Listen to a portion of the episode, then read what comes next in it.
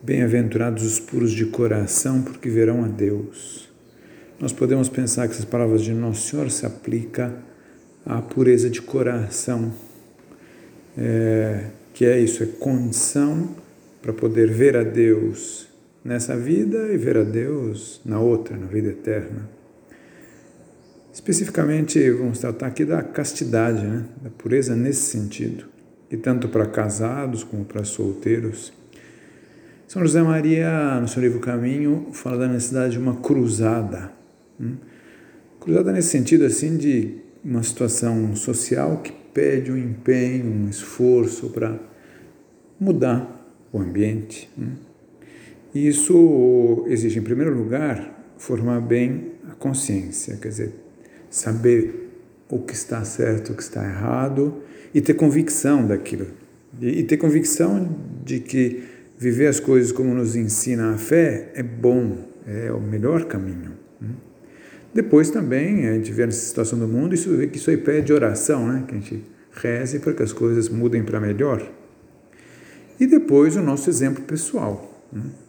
E aí entra todo o campo da nossa luta pessoal né? para viver a pureza, que sempre é uma exigência para a vida inteira, seja qual for a situação da pessoa.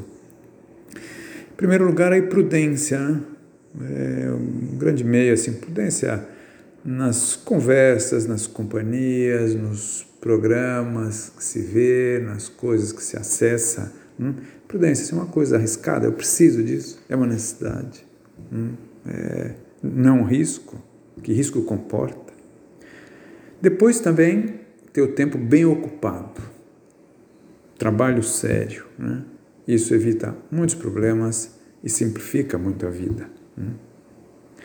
Depois, vida de oração, evidentemente. Hum?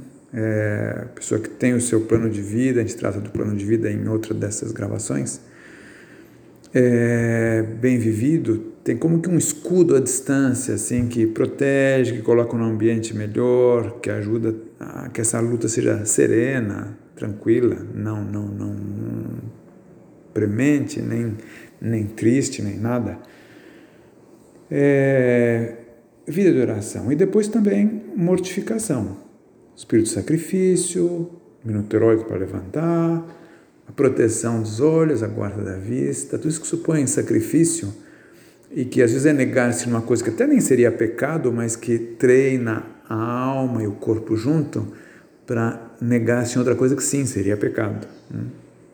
Depois, devoção eucarística a alma que está aderida à Eucaristia vai avivando o, seu, o, amor no seu coração e por isso é muito mais forte.